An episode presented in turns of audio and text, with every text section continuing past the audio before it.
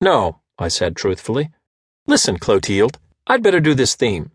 This isn't the kind of thing I can chisel on. I've got to do it myself, and I'd better get started. How long does it have to be? 500 words. What's the topic? Anything I want. Well, then, what's your hurry? It's only Tuesday. You've got Wednesday and Thursday to work on it. No, I'd better start it right away. I don't know whether I can finish it all in one night. Don't forget, Clotilde, I'm not very bright. Yes, I know, she said. But even you should be able to write a 500 word theme in one night, especially if you can pick your own subject. Look, Clotilde, I don't want to seem stubborn, but I've made up my mind. I'm going to start that theme tonight, and that's final. Shelley Winters is in the picture, too. Let's hurry so we can get good seats, I said.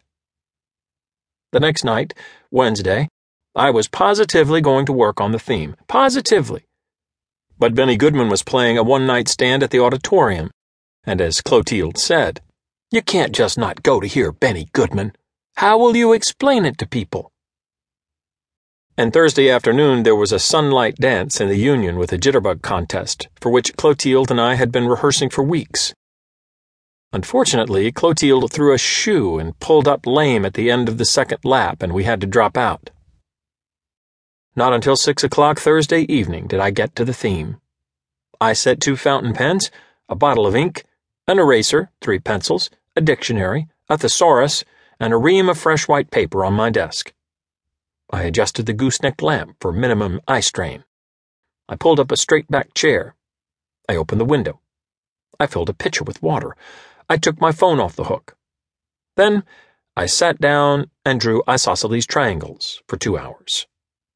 Not an idea came to me, not a fragment of an idea, not a teensy weensy glimmer of an idea. I had just about decided to drop out of the university and enroll in a manual training school when I heard Clotilde calling me outside my window.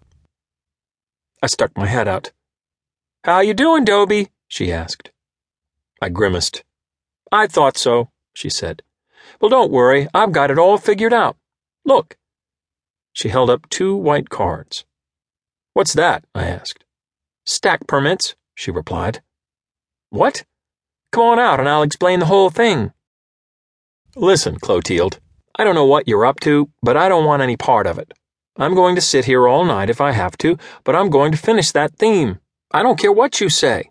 There's no other way to do it. Come on out, you jerk. I've never failed you yet, have I? Listen, you'll not only have your theme written tonight, but we'll be able to catch the last feature at the Bijou. No. You don't really believe you're going to get that theme written, do you? She had me there. Come on out. What's a stack permit? I asked. Come on out. I came out. She took my arm. We'd better hurry, Dobie. It's after eight o'clock and the library closes at nine. What's that got to do with anything? She was pulling me along toward the library. Dobie, you've been to the library, haven't you? I used to go occasionally, I said, before I met you. All right. You know how the library works? Sure, I said. You go in and look up the book you want in the card catalog, and then you write your name and the card number of the book on a request slip, and you give the slip to the librarian, and she sends a page boy after your book. Ah, said Clotilde. But do you know where the books come from? They keep them on shelves in the back of the library. Stacks, said Clotilde. Those are called stacks. So? Ordinarily, Clotilde continued, they don't let students go back into the stacks. They're afraid we might get the books mixed up, or steal them or something. When you want a book, you turn in a request slip for it, and they send a page boy after it. This is all very informative, Clotilde, but I wish you had picked another time to tell it to me. I've got a theme to write. Clotilde's big blue eyes narrowed craftily into little blue eyes. Some students, Dobie, are allowed to go back in the stacks. Some graduate students, and a few seniors, get permits. If they are doing the kind of work that requires a lot of books at hand, particularly obscure books, they can get stack permits.